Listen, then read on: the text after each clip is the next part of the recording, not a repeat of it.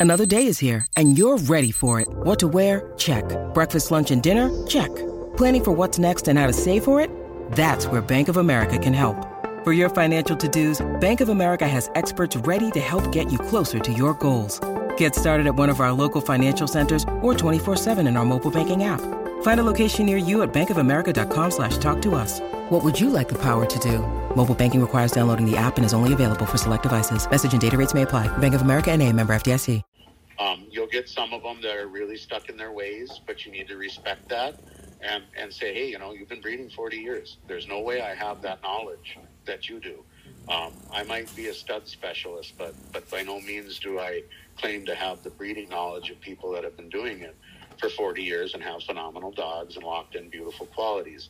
Um, but I do hope that some of what I am doing rubs off on them a little bit and they try to understand that, you know, the inside matters too. So it's not all about who has the biggest, baddest, or best looking dog in the world.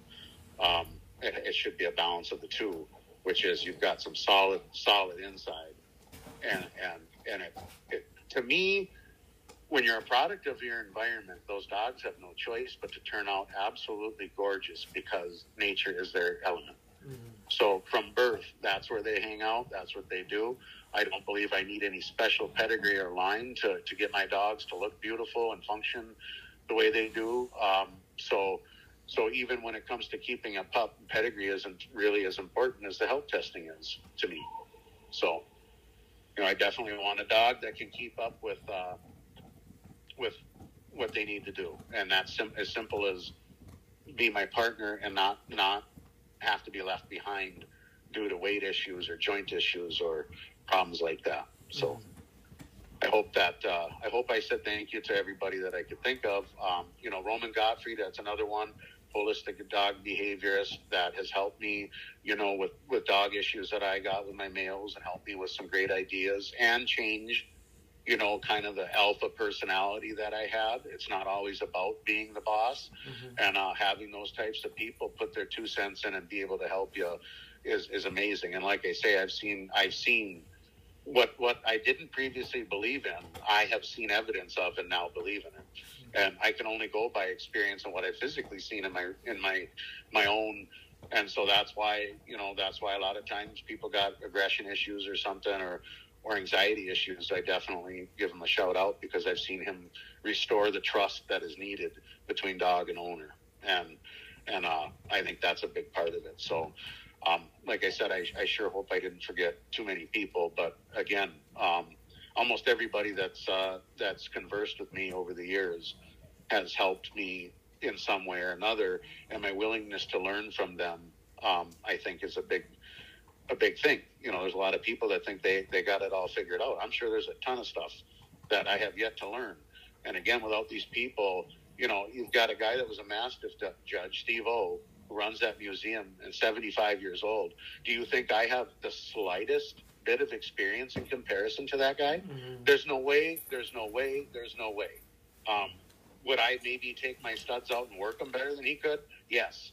But as far as the knowledge of the breed and how to go about it and what to watch for and all of these fine tunings, that guy is a is an absolute dictionary and encyclopedia of information. And if uh, if if everybody adhered to, to his standards, the breed wouldn't be suffering at all. Mm-hmm. Um, but again, he'll be the first to tell you stick to the standard. Right. That matters. That matters more than color, health, or anything else. Right. Is that they fit that, and that is when you get a diehard AKC standard group. Um, that is, it is very important that they look the way they need to look um, and carry that type of mass. Uh, if you leave a mastiff not feeling in awe of his size, he's not a mastiff. Mm-hmm. It's a Cane Corso or something else. It's not. They need to have that massive size. And, you know, I like to see 160 to 180 pound, maybe up to 200 pound females, and males about 200 to 230 pounds, because I believe that's where they look the best, move the best, and are at the best balanced um, size yes, I could easily make Harrison 20 pounds heavier of fat and claim that I have a 270, 280 pound dog. I could do that within a month, have him that overweight, but I know how he feels and I know how he moves when he's 20 pounds heavier, and I don't like it. Mm-hmm. So I'm not going to sit and get, make him heavier so that I can claim some bizarre, horrendous weight. Mm-hmm. Yes, indeed, Mike Tyson could have been fat and been 50 pounds heavier than 222, but what would he have looked like? And would he have attained a heavyweight championship? I highly doubt it. Yeah, me so too. Me that's too. that's the difference. You know, Holly Moody once called my mastiffs high performance mastiffs, and to me, till this day, that was probably the greatest compliment anyone has ever given me, because that's kind of what I want. Oh, and a huge thank you to Fox 21. Um, they have just been nothing but awesome to us, and uh, you know, we did a uh, live trapping coyote uh, using my dogs to locate the dens. There's a, a Proctor news story about it, or I mean, a Fox 21 news story about it. Um, and I used my dogs to track down all the dens and mark them. And because, you know, you have to please everybody, you know, um, live trapping was the only remedy. Um, and again, trying to live trap a coyote is near impossible. To get a, a wild canine to go into a cage is extremely difficult. We came close. We were ended up unsuccessful, but I did try for the city of Proctor using my dogs to try to curb some of this coyote issues they've been having. And there is a, a story on that if you if you look for it, um, which I'm very proud of.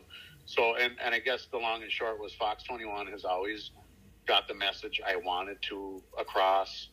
Um, and I, and again, thanks to, and thank you to everybody, you know, at Barcroft for believing in me and, and coming and, and helping my career. And so it's getting increasingly harder to keep up with everything with the breedings, helping people, nutritional advice, and all of that. So, you know, I have been working on a book, and hopefully, I get that out within the year.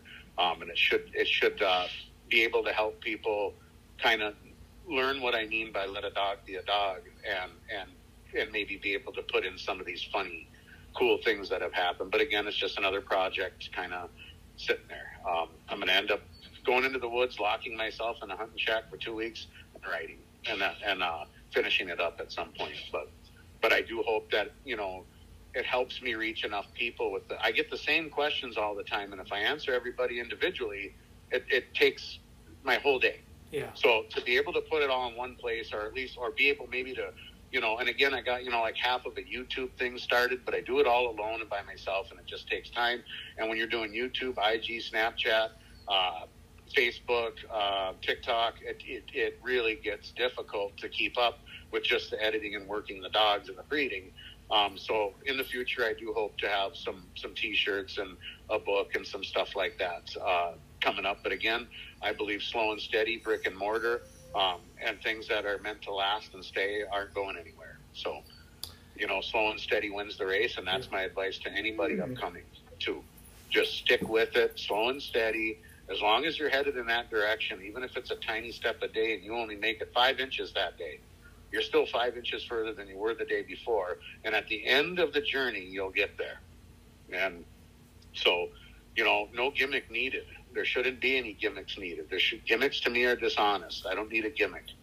This is what I am. This is what I do, and this is what I'm trying to do, and I'm doing my best. And hopefully, in the in the in the midst of it all, I inspire enough people to to help this breed, help the dogs, help the expectations, and restore the faith in the king of all breeds, which is the largest canine on the planet, which is the English Mastiff. Mm-hmm by mass, there are no canines that consistently get larger than them.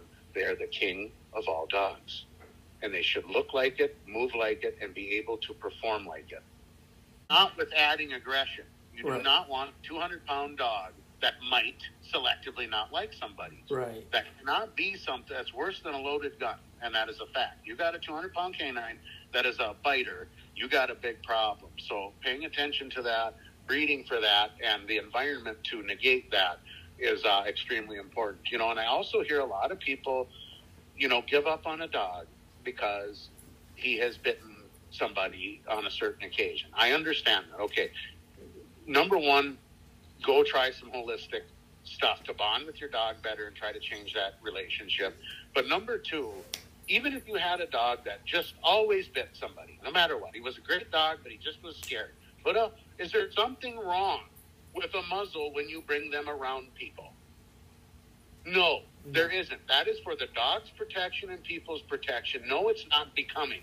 But if you so happen to be the person that has a dog that has that issue, it doesn't mean get rid of the dog because he bites. Put a freaking muzzle on him when you bring him around people, and he'll just have to, to get used to having to be muzzled uh, because of his problem if it can't if it can't be remedied. It doesn't mean you know put the dog down, put a muzzle on. Him. It's that simple. You know, if you had a a lion that loved you and you were going to take him down to have people pet him, wouldn't you probably do something to just in case maybe maybe make sure nothing could happen in the event he was having a bad day or something?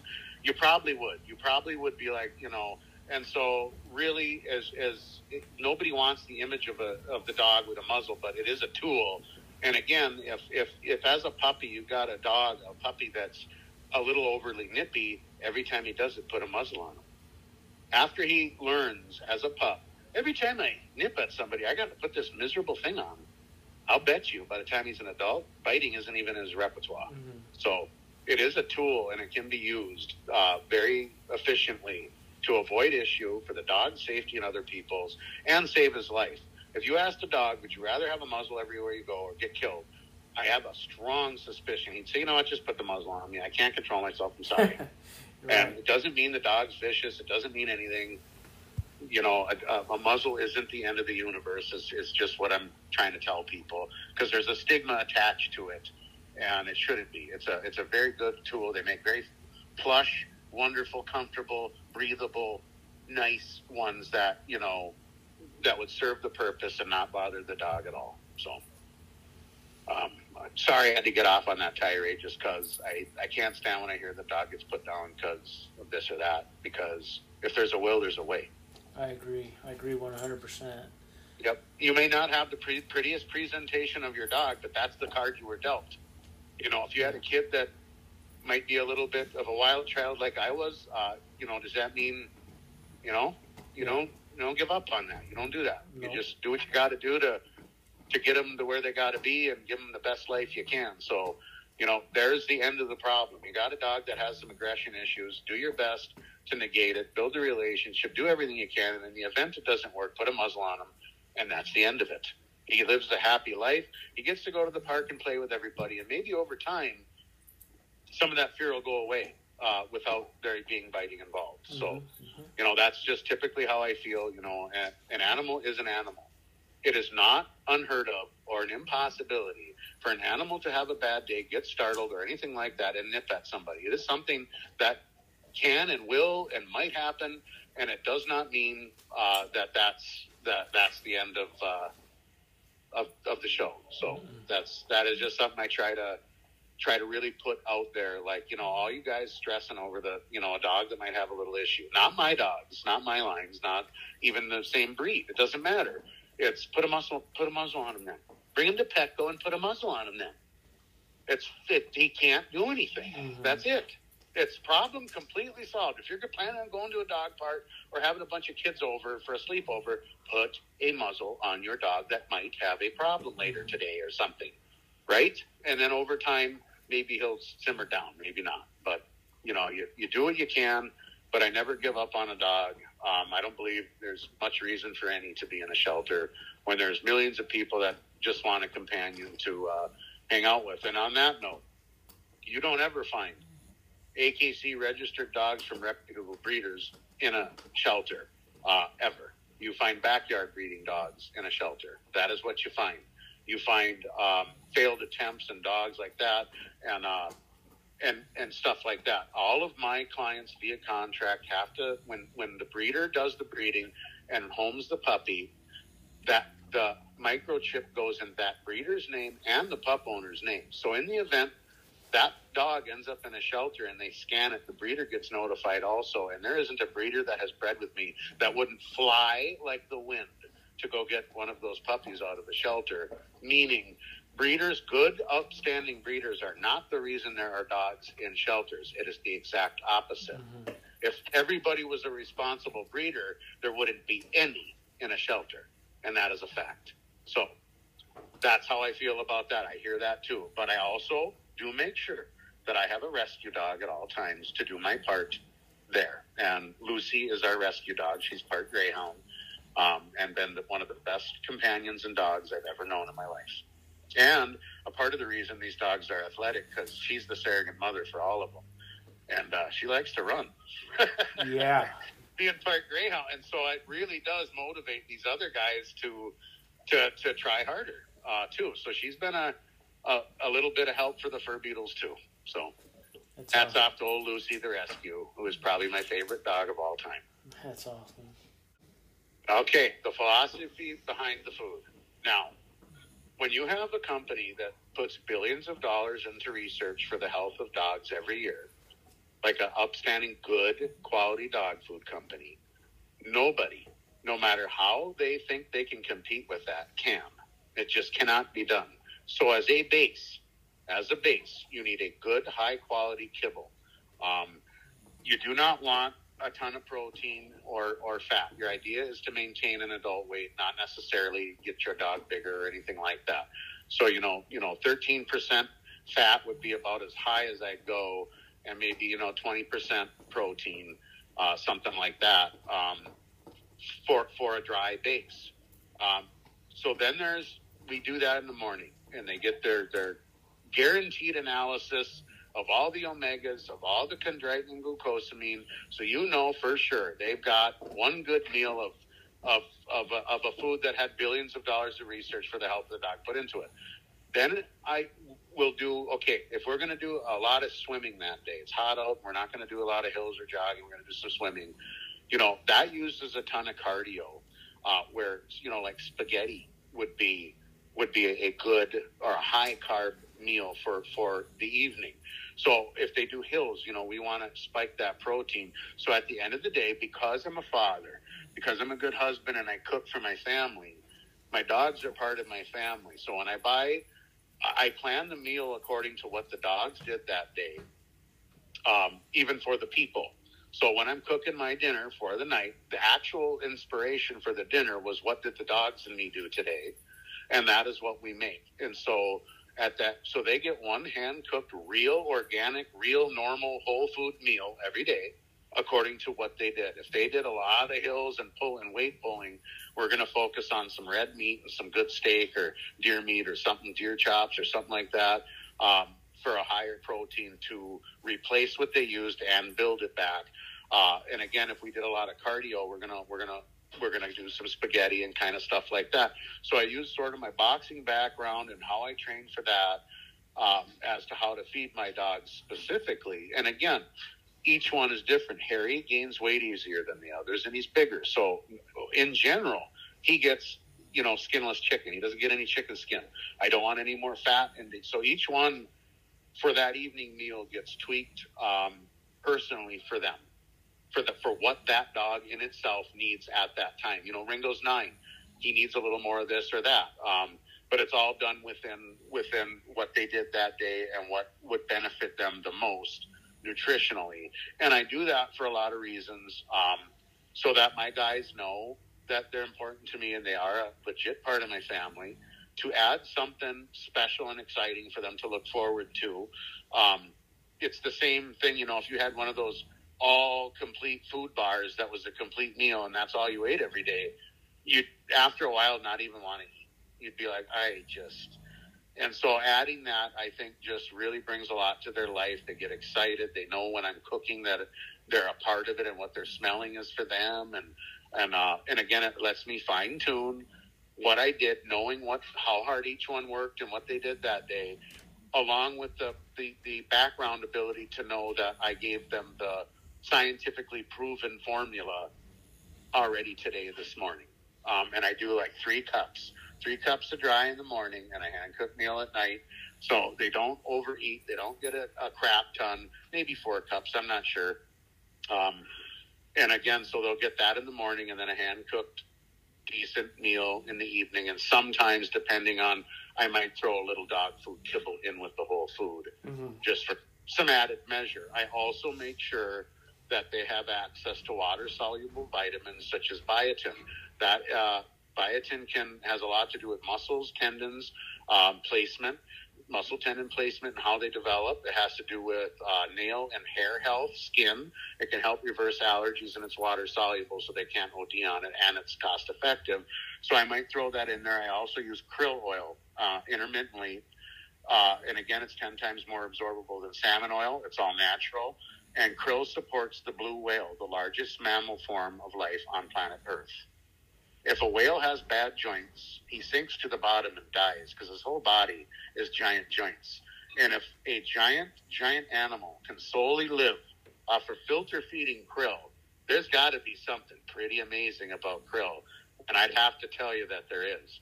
Now, I don't go tell people to go put their dogs on it without talking to a vet because if they have allergic reaction, they go, Joe Thompson said, I tell you that this works for my dogs. That's all I can tell you. I, I would never blindly listen to anybody without talking to your vet prior. But um, again, I can't see krill oil being too terrible. And again, I do it intermittently because I do believe if you have an influx of these rich proteins and things every day, the body almost expects it every day and gets lazy in collecting it. I feel like they get more bang for their buck intermittently. So every three days, giving them a salmon oil pill, not every day. Uh, I believe repetition isn't good.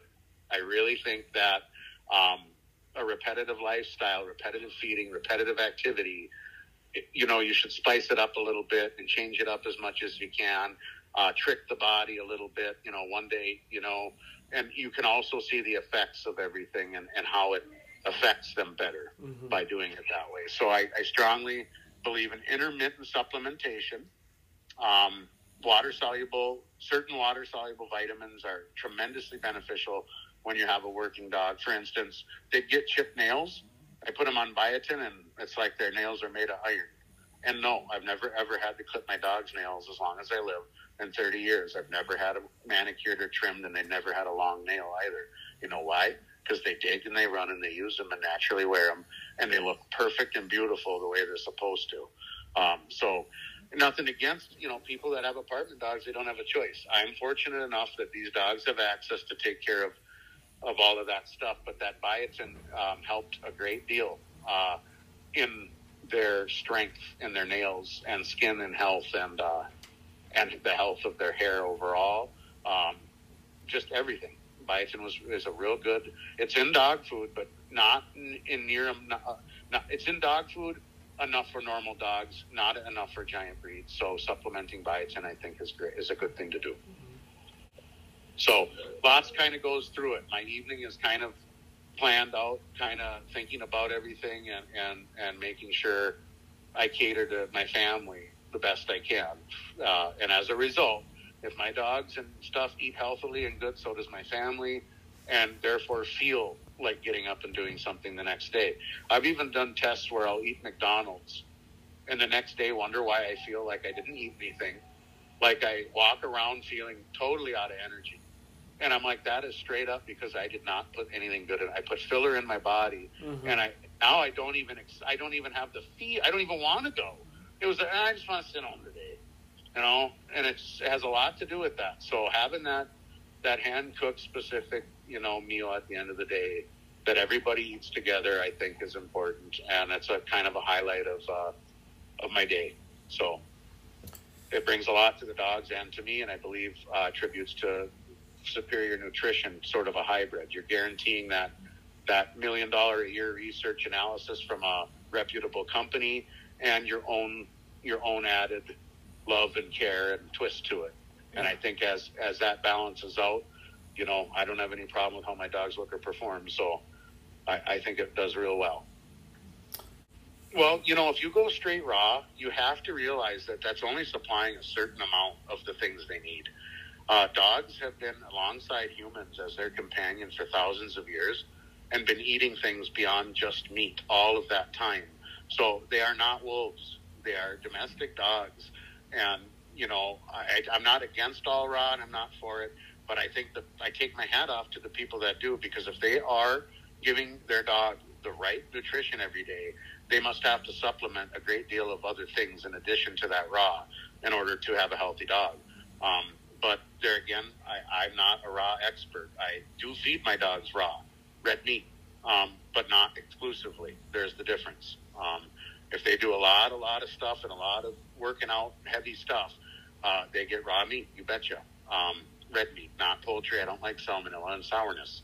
Uh, so red meat only, um, and and so on. So, you know, that's kind of the, the all encompassing thing is they are they are a part of your life that are a part of your life every day, not just when you want to be. And again, they're on my mind when I'm cooking. Mhm. So that interests me Yeah. That I don't have experience with. Yep.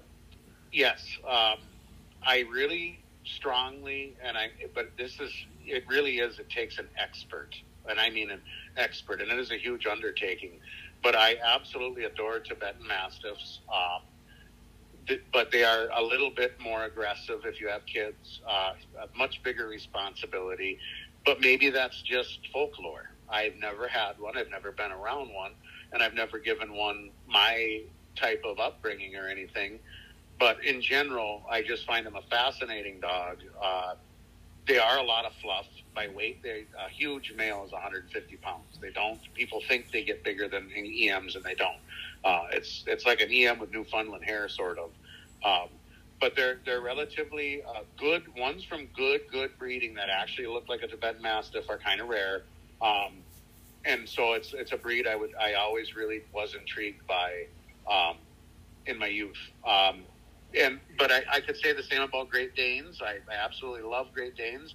I have limited experience with them. Um, I find that you know the taller something gets, the more issues you seem to have too. And that Mastiff seem to have the the max height, which rivals the Dane, but doesn't get to that freaky 38, 40 inch where you got in these terrible bone problems. So I kind of went with the balance when it came to, you know, what breed I was really going to focus on um, to be a part of my life, and that was the deciding factor over the Danes. Was was that you know just the, the taller you go, the more issues you need to expect uh, when it Mhm. comes to joints and bones and conformity and all of that stuff because it, it's obvious it gives it more room for error, so to speak. So, um, but again, through through good breeding, they've gotten the, the, the health issues with Danes um, very well under control, and their life expectancy is going up. But I guess uh, Tibetan Mastiff would be number one, um, and I really Irish Wolfhounds are another one that uh, intrigued me a great deal. But again, um, the temperament of the Mastiff, I think, was the selling the, the biggest thing for me uh, because I have children, and I just I didn't want to be worried about if I leave the room and my kid pulls the dog's hair because he's stupid or does you know did something stupid, that that dog isn't going to rip his face off and hurt my kid uh, or something like that. So I, I call the Mastiff sort of the best of both worlds because you, you've got this amazingly sweet temperament with, combined with the trust, but also the knowledge that if this if this child even falls down, that dog runs for a hundred yards across the the yard and stands over him in a protective posture. Uh, so you know, it's I have absolutely no no worry that my dogs will ever do anything like that to my kids or neighbor kids or anybody like that, um, which is huge for me. Uh, that's why, you know, in a different lifetime or maybe when I get older and I'm a full fledged hermit and have completely written off society, I'll, I'll get into maybe a Tibetan Mastiff and, and, and see how they perform out in the woods because uh, I feel like they'd be phenomenal to watch um, and, a, and a great a, a great experience. But again, the uh, the stigma attached to the unpredictability of them it kind of xed me out as a as a potential owner for right now. Mhm. So that's the long and short of it. I love Newfoundlands too, um, but but I guess uh, the Tibetan Mastiff has always kind of captivated me uh, in a way. So if I have any any jealousy inside, it's when I see a really big, beautiful male Tibetan, well taken care of, well behaved, and then I kind of go, damn, you know, I wish I had one of them. But uh, uh, but other than that, I think I I think I'm pretty happy with the with with the breed I've chosen and, and how it's working out. My favorite little dog, Yeah. Jack Russell Terrier, hands down. All right. That's awesome. Yep. Those little uh, rat chasers are the uh, one of the, some of the most animated and awesome. Uh, you know what? Recently, I went down to Jen Spence, and she raises uh, world class. She shows at Westminster uh, Frenchies, and I swear to God, I thought I was holding a mogwai or a, or like a little gremlin. And I have to say, I can totally understand the insanity that people go over for Frenchies. Yeah. Um, because her dogs had to have been the cutest, funnest, most. Gr- they they would grunt, you know, little grunts all Yeah. and bury their their right up. I just couldn't get over them. So I'd have to say to be a real big toss up. Jack Russell, uh, Basset Hounds are kind of small that I love, and of course the Frenchie. Uh, I'd have to say the most, the funnest experience I ever had with a small dog was Jen Spence's Frenchies. Um, and I believe Bones Thug, Bone Thugs and Harmony has one of her dogs too, which Oh, is wow. just, yeah, kind of cool. You know, kind of cool that you know she's got some badass dudes that, that got her dogs. I think that's uh, you know shout out to them and her and and uh, what she does. So so yeah, her Frenchies are Dirty South Frenchies, and uh, again meeting them and her breeding her breeding ones, it was phenomenal. Uh, beautiful dogs and and fun. So. So I guess it'd be a toss up. I'd have to say a tie between Frenchies and Jack Russell. Awesome. Well, I really appreciate you taking uh, time. It was really enjoyable listening to your experiences, and I think it will it will play out really well. and I'll do my best to uh, to plug this and get get a, uh, enough get some people to listen. And um, I think they're really going to enjoy it because it's a side of me that they don't normally get to see. And it was an absolute pleasure speaking with you and meeting you. I thank you very much. Same here. All right, are you Uh, going to get going then? Yep, we're done. All right, sir. All right, sir. Be safe. Have a wonderful weekend, and I look forward to hearing from you. And uh, keep me posted when uh, when you got a link for this. Definitely, will do. Excellent. Goodbye, sir. Goodbye. Bye. And also, I'd like to make sure I give a huge shout out to Stillwater Vet Clinic and uh, Dr. Rihanna Rice and her team. They have been absolutely unbelievable working through lunch breaks, and they're kind of the Fur Beatles home away from home. Um, I don't trust anyone else with my dogs besides those those people down there, and again, have have accommodated us and are a huge part of our success. Um, they've had a great, great success rate as far as pregnancies and the quality of semen. I've had no complaints on any other vets' ends, and they've been just tremendous. I'd also like to make sure I give a huge shout out to Stillwater Vet Clinic in Stillwater, Minnesota. Um, Dr. Rice and her team have been absolutely unbelievable. Rihanna Rice has worked through her lunch breaks, has put up with phone calls uh, on Sundays, and all sorts of things from me, and they have not failed a single um, shipment or anything. I have no complaints up to date, and they have just been unbelievable. So they are a huge part of the Fur Beatle's success, and are kind of the Furb's home away from home. Um, again, we we would have had a lot of difficulties without Stillwater. You know, as any good breeder knows, it takes a, a great vet to be behind them to make sure things go as they should, and so that you have the professionalism behind things. Um, Dr. Rihanna Rice from Stillwater Vet Clinic is has been absolutely unbelievable. She's worked through her lunch breaks, so has her members of her team. Everybody down there is a joy to work with, um, and again have accommodated us in the strangest hours and the strangest ways that you could imagine, um, and just been uh, an absolutely huge part of the Fur Beatle's success. Um, so I wanted to make sure I gave a huge shout out to Stillwater Vet Clinic in Stillwater, Minnesota.